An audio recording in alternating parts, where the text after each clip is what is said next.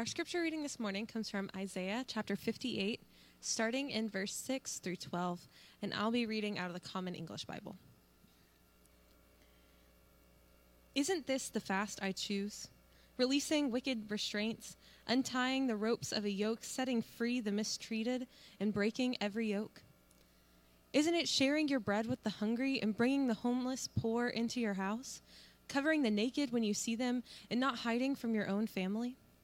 Then your light will break out like the dawn, and you will be healed quickly. Your own righteousness will walk before you, and the Lord's glory will be your rear guard. Then you will call, and the Lord will answer. You will cry for help, and God will say, I'm here. If you remove the yoke from among you, the finger pointing, the wicked speech, if you open your heart to the hungry and provide abundantly for those who are afflicted, your light will shine in the darkness, and your gloom will be like the noon.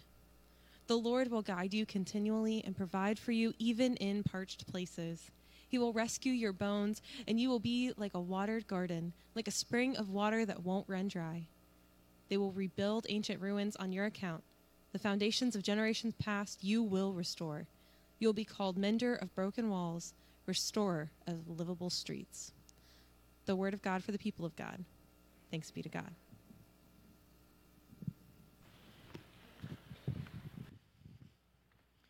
So it just struck me, knowing as well as I do the kind of people who worship at a United Methodist Church, I want to make this very clear. Please do not bring me powdered sugar donuts. I say that because the, first church I ever served, I said something about, do you remember? This will date you. Do you remember the 64 pack of crayons with the sharpener in the back? I used as an illustration that I had never had one of those when I was little. So the next Sunday morning, I got to the church and there was one sitting in the pulpit. So to double down, I said, I've never had a Mercedes Benz. and there was one of those waiting for me in the pulpit a matchbox Mercedes Benz. So, with my reference to white powdered sugar donuts, I am not asking for powdered sugar donuts. In fact, I beg you, I implore you, I, King James, beseech you, do not bring me powdered sugar donuts. Although, if you get them to me before this afternoon, then I'll bring them at 6 a.m. for men's Bible study and I'll make all those guys eat them. So, you know, we can make this work. So, please pray with me.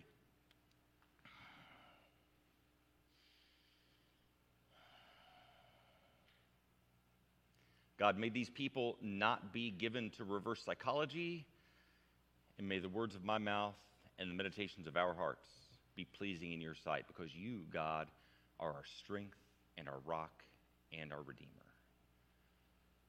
Amen. So, as I said at least once, just because you can do something doesn't mean you should do something. For example, you've heard of deep fake technology, haven't you? It's, a, it's like Photoshop for video. We now have the technology, by we, I don't mean me, but we have the technology now to make videos of actual people that look and sound like they're saying and doing things that that person never did, but the video seems accurate. You might be able to think of some ways this could go wrong. If you can't, I'll share one with you. There's a mom in Hilltown Township, Pennsylvania, who allegedly created deepfake videos of her daughter's cheerleading rivals and sent them to the coach to get those girls kicked off the team. But see, just because you can do something doesn't mean you should do something. You remember when it was a thing to get oranges for Christmas? Because there was a time that it was hard to get oranges everywhere in the country in the Christmas season. Now you can get pretty much any fresh produce, not just any time of year, but 24 hours a day. I love that I can get avocados year round we used to count on my uncle who had an avocado grove in Southern California to send us avocados whenever they were in season. Because back then I knew there was a season for avocados. And I think the pandemic has actually made this worse because we've learned more than ever before that we can shop from our homes or really from our phones. So, the great advantage of that is you can grab your phone, enter almost anything you want, swipe, sort, whatever, and it's on your way to your house. So, what stops you from shopping all the time? Maybe your bank account, maybe your credit limit. Because just because you can do something doesn't mean you should. Maybe your financial resources stop you.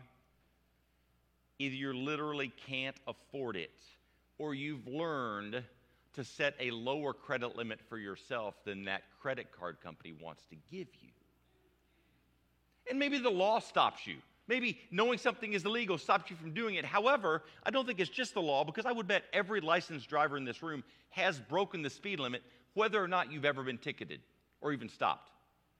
So it might not be just the law that stops us from doing things. Maybe, maybe it's the threat or fear of being caught. Sometimes the fear of being caught stops us, which I think was the, the thought of the lament of one of my former, ki- former students from, uh, from Methodist Children's Home. Some of my kids from then are in their early 30s now, and I'm connected with some of them on social media. And this one lamented a few weeks ago Is there in the land a man who can trust his woman with his phone?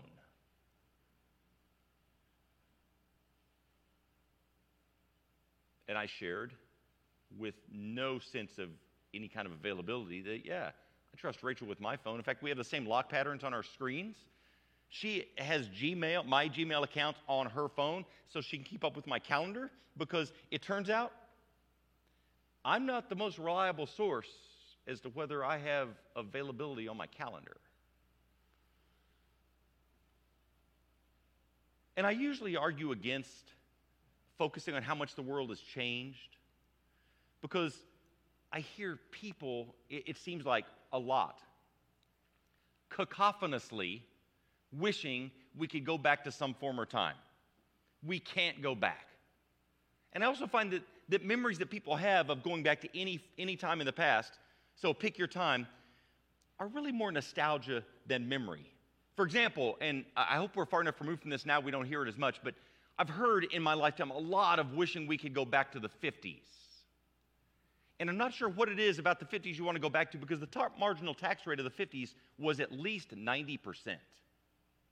And in Texas, white kids and black kids couldn't even go to the same schools. And I've heard a lot of people talk about how harsh their parents were in the sense that maybe we need more of that now. I've heard people a generation younger than myself talk about how harshly they were raised, and we need more of that now, which is funny because, man, I heard old people saying that 50 years ago too. But in other conversations, given enough time, these same people will often wonder aloud if maybe they were a little too rough on their kids, because maybe their adult kids now won't have much to do with them. Because we parents of adults sometimes wonder and sometimes just hurt over what it is that keeps our kids out of our lives. I mean, there might be something about pick the time in the past that you want to pick that you'd like to recover, but we're living in 2021. We're worshiping God in 2021. And the calendar, no matter how hard we pray, see last week, is not going to start rolling backwards. And we don't really want it to, do we? I mean, there is something good about remembering at 9 o'clock at night that your niece has a birthday, and within 30 minutes, you found something for your niece and it's on its way, and it might even get there tomorrow. But just because you can do something doesn't mean you should. And can we all agree that this is even more of a challenge now than it ever used to be? So, what are we going to do about that? Fasting, I submit, is the best way to tame the inner give me what I want when I want it voice that we all have inside us.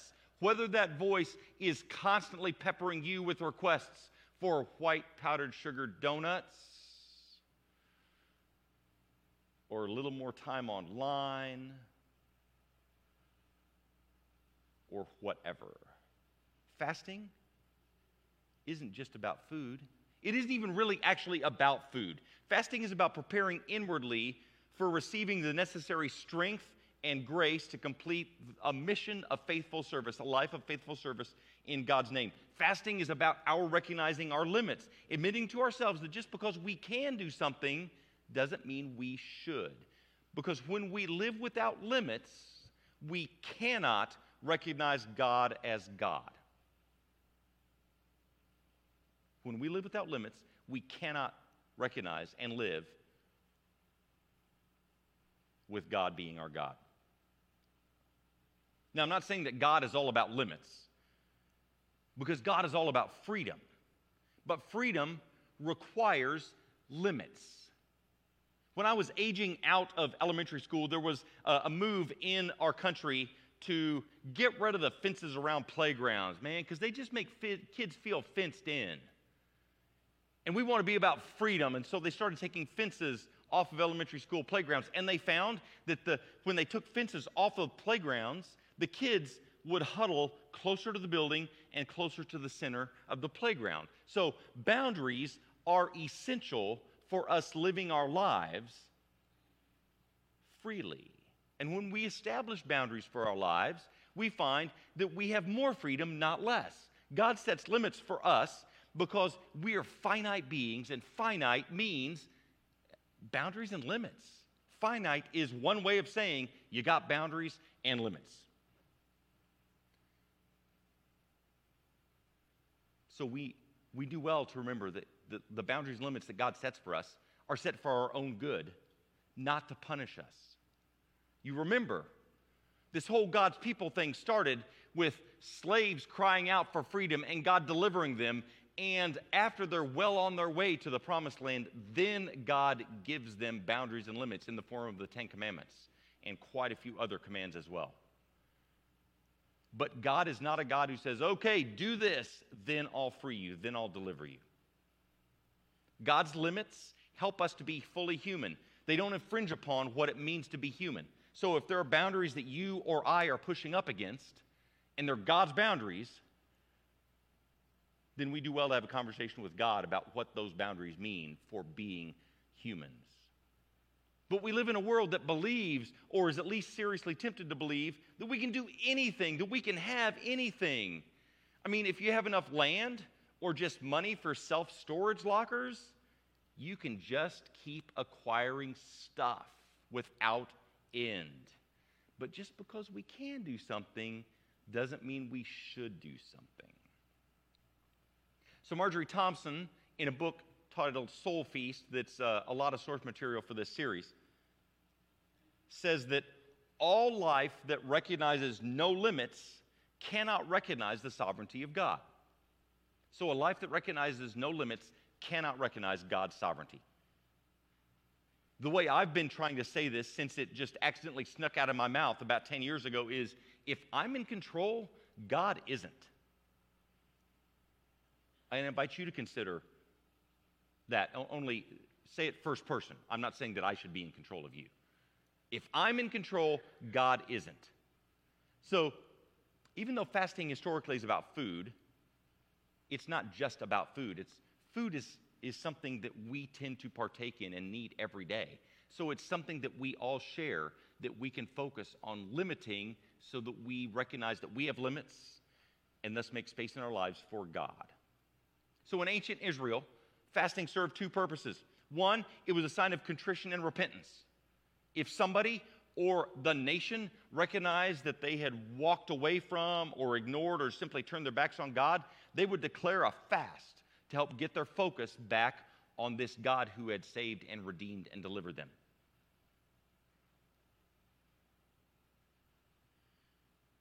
I mean, you remember when you were younger anyway, how much easier it was to say, I'm sorry than to mean it? Am I the only kid who had siblings who would be told sometimes, say you're sorry to your brother. And then I'd say it, and then my fill in the parent would say, well, it doesn't sound like you mean it.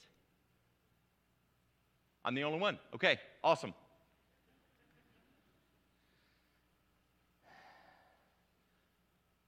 The second purpose for fasting the ancient Israelites serve the ancient Israelites and honestly every religious tradition in the world ever was to prepare inwardly to receive the necessary strength and grace to complete a mission of faithful service to which God is calling us.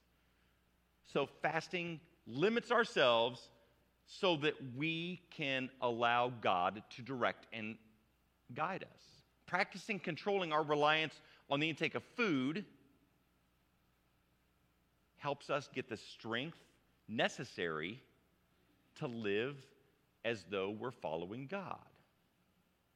I mean, I confess, sometimes it's hard for me. It's hardest for me in the afternoons. If I'm in my office in the afternoon, no matter how much lunch I ate, at about three, my entire body tells me I better eat something. And at that point, my body wants nothing to do with fruit or anything healthy.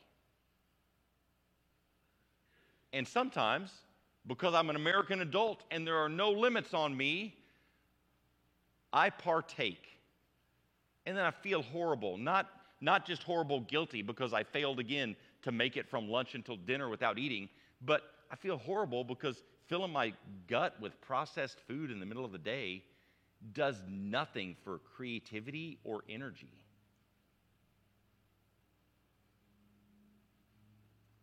So, an afternoon fast, if that's a challenge for you, is a great place to start. And with practice, it gets easier. Hence, our series is Practicing Easter, because we can talk all day, we can talk for six weeks about all these practices that Christians do. But if we don't do them and if we don't practice them, we will never find ourselves moving more and more into a place that we can access what God really has for us. So, there are all kinds of fasts that you can do. Tr- traditionally, um, one limits food maybe to nothing but water. I do not recommend, and medical authorities don't recommend, that you fast from all food and water for a very long period of time.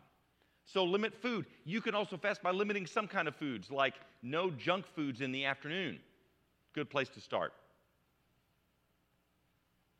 Health experts say don't start with more than a 24 hour fast. If necessary, please check with your doctor because some people need to be taking in nutrients on a regular basis. God is not telling you to ignore your doctor's advice. And please don't make a contest out of it. I mean, we read about that in Matthew chapter 6, where Jesus is talking to his disciples about fasting. And he says, don't, don't, don't fast like some of the religious professionals of his day who would go out into public and look like they were so weak they're about to fall down to make a show of how faithful they are because they're fasting. Jesus said, No, put, put some oil on your hair, which I, I think was a thing back then, and go out and, and look healthy because our fasting is not to deprive us of life, it's to help connect us to God. Which is why we read, why Julia read Isaiah 58 passage, because Isaiah presents this beautiful vision of the kind of fasting that God wants God's people to do, the kind of fasting that connects us with what God has for us, not the kind of fasting that people look at us and say, Wow, you must be super spiritual because you look like you're about to fall over dead physically. I preached about fasting once several years ago, and somebody came up to me after the service and talked about all these times that, that they had fasted so much it led to hallucinations. My goal is not to get you to fast to the point of hallucinating. My goal is invite you into the conversation of just because we can do something doesn't mean we should. And fasting, setting limits on a regular thing like eating, is something that we can do to help us remember that just because we can do something doesn't mean we should. And historically, missing a meal or two or fasting for 24 hours, John Wesley did it this way. John Wesley taught um, typically fasting on Wednesdays and Fridays, in which there was no eating from when one got up in the morning until after sunset, or at least dinner time. I invite you to consider practicing that one day a week to start with. And when you're giving up that meal, give God some of that time and focus because you're limiting your own say about what happens in your life to give God space. So invite God into your presence when you fast. Because just because you can do something doesn't mean you should. And fasting is this millennia old practice that helps us identify what we should and shouldn't do. Please pray with me. God, we give ourselves to you this morning as every day. We're grateful that you have loved us with an everlasting love. We're grateful that Jesus came to teach us how to live fully in your presence and that he died to take the load and the weight and the debt of our sins from our shoulders. So, God, we invite you into our presence and invite you to lead us in ways that we learn to limit ourselves. Because as we limit ourselves, God, we make us more available to you and your grace.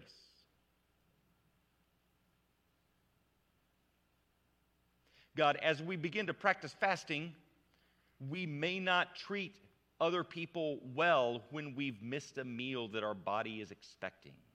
So we pray that your grace would lead us as we practice fasting to treat with love and respect those around us in the world as we learn this centuries old practice of limiting ourselves so that we can live in your presence and have more of you in our presence. So we give ourselves to you in Jesus' name. Amen.